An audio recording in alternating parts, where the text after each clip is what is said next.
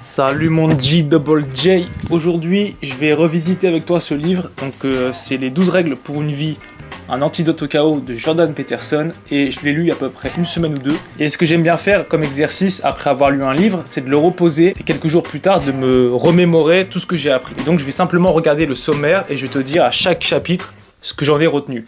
Je te conseille de faire cet exercice après chaque lecture parce que ça te permet de progresser en esprit. Ça te permet de te dire, ok, ça j'ai retenu, ça ça m'a intéressé, j'aimerais en apprendre plus sur ce point-là, ou alors faut que je m'en souvienne. Sinon, tu enchaînes les lectures, c'est bien, lire c'est très bien, mais si t'en retiens rien, ça fait juste un divertissement en fait. Et le but de ce genre de livre, c'est justement du développement personnel. Donc pas rester à la surface, mais vraiment aller chercher des choses en profondeur. C'est vrai qu'à l'école, on le dit pas souvent, mais les jeunes garçons réussissent moins bien que les filles. Il y a plein d'autres domaines dans lesquels les hommes ont moins d'avantages que les femmes. Mais bon, bref, on va pas revenir là-dessus.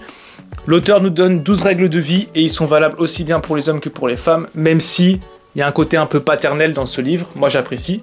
Il te parle comme si tu étais un petit peu en quête de repères. Donc euh, les conseils sont plutôt basiques, c'est plutôt du stoïcisme, c'est très concret c'est par exemple, commence par ranger ta chambre et ensuite tu vas te sentir mieux dans ton, environnement. Tu vois, des petits trucs comme ça pour reprendre le contrôle de sa vie et lutter contre ce qu'il appelle le chaos, c'est-à-dire quand ta vie est en bordel et que tu es perdu, t'as pas de sens, t'as pas d'orientation. Pour retrouver de l'ordre, on va prendre la règle numéro 1 qui s'appelle tenez-vous droit, les épaules en arrière. Ce que je ne fais pas souvent d'ailleurs, mais ce qui est très important, c'est vrai. Ça, c'est un chapitre un petit peu plus euh, issu de la psychologie évolutionniste. Donc, il t'explique très clairement, voilà, ça compte. Le corps a une importance. On est différents, hommes et femmes, il y a des hormones différents. Et plus tu te tiens droit, plus tu t'affirmes, plus tu te portes la tête haute et que tu affrontes la vie, plus tu seras un homme qui sera respecté. Et ça, c'est très important. Le respect pour les hommes, c'est essentiel. Donc un petit chapitre intéressant. Je me rappelle de la comparaison qu'il fait avec les homards. Je crois quand ils se battent, les homards euh, se grandissent ou je sais plus ce qu'ils font avec leurs pinces. Ça dépense en fait le homard, ouais, voilà. En tout cas, ils font quelque chose d'animal et les hommes aussi, quand ils se battent, quand ils veulent montrer leur puissance, soit ils se grandissent, quand ils veulent être agressifs, ils vont mettre la tête en avant, ils vont froncer les sourcils automatiquement. C'est quelque chose à comprendre, c'est dans la vie de tous les jours, il faut pas se laisser marcher dessus parce que sinon les gens en profitent et quand tu as trop de faiblesse, quand tu te montres faible devant les autres, ils veulent t'écraser. Point numéro 2, prenez soin de vous comme vous le faites avec les autres. Moi, j'ai jamais eu ce problème. C'est vrai que des gens parfois se sacrifient pour les autres. Ils se disent Ah, je suis quelqu'un de bien parce que moi je donne ma vie pour les gens, je donne mon temps. Ouais, mais en fait, à force de donner euh, tout aux autres, on en revient au premier point, à force de te montrer comme ça serviable et euh, dire Tiens, prends tout ce que j'ai, les gens te crachent dans la main, les gens ne te respectent plus. Donc faut savoir dire oui, des fois faut aider les autres, des fois faut savoir dire non, là j'ai pas le temps, je suis sur mon business, je veux créer ma chaîne YouTube, j'ai pas le temps de me disperser, tac tac tac. Faut savoir s'affirmer et prendre soin de soi avant tout. Parce que si t'as pas la force, tu peux pas la redistribuer aux autres ensuite. Il faut d'abord que ton verre soit plein pour que tu puisses en donner aux autres. Sinon, toi-même, tu vas mourir de soif. Principe très basique, mais ça fait du bien de se rappeler de ça. Règle numéro 3, mon G. Je sais ce que je vais faire. Je vais aller jusqu'à la règle numéro 6, et ensuite je te laisserai, euh, si ça te plaît, découvrir les autres règles. Je sais pas si je vais poster la vidéo ou pas, on verra en fonction de mon ressenti après le montage. Mais je vais pas tout te dire parce que sinon bah, ça a plus d'intérêt.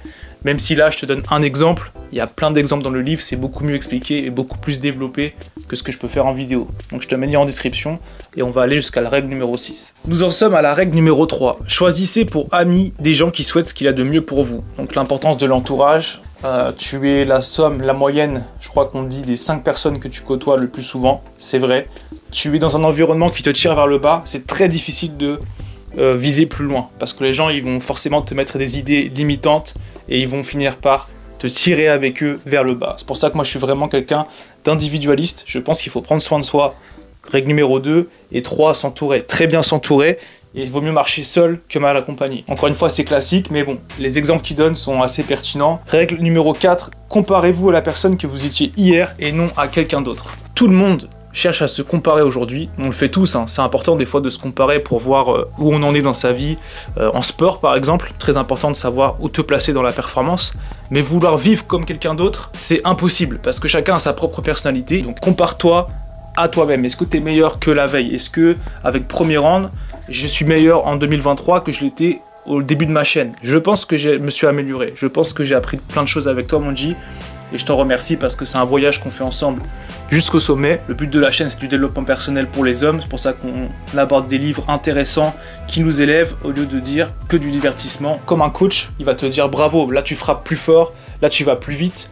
Il faut voir, il faut voir ton évolution et à chaque fois célébrer tes victoires, Monji. Règle numéro 5. Défendez à vos enfants de faire ce qui vous empêcherait de les aimer. Chapitre assez polémique. Euh, je suis pas tout à fait d'accord avec lui sur ça, même si je vois ce qu'il veut dire. Mais il prend l'exemple de la punition corporelle, donc ce qui est un petit peu euh, tape sur la main, fessée, etc. Moi, petit, j'ai pris des claques. J'ai pris des claques. C'est pas quelque chose qui m'a choqué, c'est pas quelque chose euh, que je trouve euh, inadmissible. Mais je pense quand même qu'on peut élever un enfant, lui apprendre le respect, lui apprendre les règles, sans lui mettre de châtiment corporel. Je pense vraiment que c'est un échec. Quand un parent il en vient aux mains, je pense qu'il aurait pu faire autrement. Mais bon, après, ça se comprend. Des fois, euh, tu rentres du travail, t'es énervé, t'es fatigué, l'enfant il fait n'importe quoi. Je suis pas non plus anti-anti claque ou fessé. Mais je pense qu'on peut faire sans. Lui, il donne des exemples où il dit euh, là, un enfant, il aurait besoin de correction. En fait, un enfant, si tu ne lui apportes pas de limites, c'est comme si tu ne l'aimais pas. Et ça, c'est très vrai ce qu'il dit. Si tu laisses faire ton enfant tout ce qu'il veut, ça va pas lui rendre service parce que dans la vie, il va en souffrir toute sa vie. Donc, vaut lui mieux lui mettre des cadres, des limites, et que pendant un moment, il te déteste, mais que ça lui apprenne la vie, plutôt que l'inverse. Donc défendez à vos enfants de faire ce qui vous empêcherait de les aimer. Ça veut dire quand il fait quelque chose où toi tu te dis non là euh, ce qu'il fait c'est inadmissible, il faut le recadrer et voilà. Après, ça peut passer aussi par le dialogue plutôt que euh, les claques ou etc.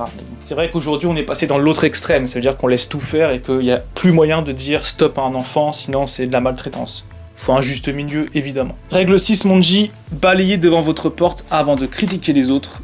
Voilà, ça c'est. Le titre parle de lui-même, il donne des très bons exemples. Vaut mieux se remettre en question soi plutôt que juger les autres. Surtout que quand on juge quelqu'un, on connaît pas sa vie, on connaît pas son expérience, on sait pas comment il vit sa journée, on sait pas, euh, voilà, tout ça, on n'a pas accès aux données de son esprit. Donc vaut mieux se remettre soi en question plutôt que de dire ah t'as vu ce que lui il a fait, alors que peut-être il a des très bonnes raisons d'avoir fait ça, et peut-être que voilà c'est lié à quelque chose de plus difficile dans sa vie, on n'en sait rien. Donc toujours se remettre soi en question. Je reste sur ce dernier message parce que pour moi c'est celui que je dois le plus appliquer dans ma vie. Des fois je me permets de critiquer, de juger, mais c'est avant tout la personne en face que je dois confronter, celui qui est dans le miroir. Je te dis à très bientôt Monji. Si tu veux avoir accès à ce livre, je te le conseille, il est très intéressant. Jordan Peterson, je te mets aussi le lien de l'interview avec Quotidien. Et euh, je te conseille de voir ce qu'il explique, ça fait du bien. Quelqu'un qui arrive à défendre les hommes, à montrer que oui, les hommes sont pas de trash, sont pas des poubelles, sont hyper utiles à la société et qu'en fait, tout ce qu'on a construit, aujourd'hui dépend des hommes. Les routes sur lesquelles tu roules, les voitures, Internet que tu utilises, ton portable, tout ça a été designé par les hommes. Donc les femmes qui se plaignent du patriarcat sur Twitter, ça n'existerait même pas Twitter et ton portable et Internet si les hommes n'avaient pas bossé dessus. Bref, je te dis à très bientôt mon G, c'est que le début du premier round. Ouf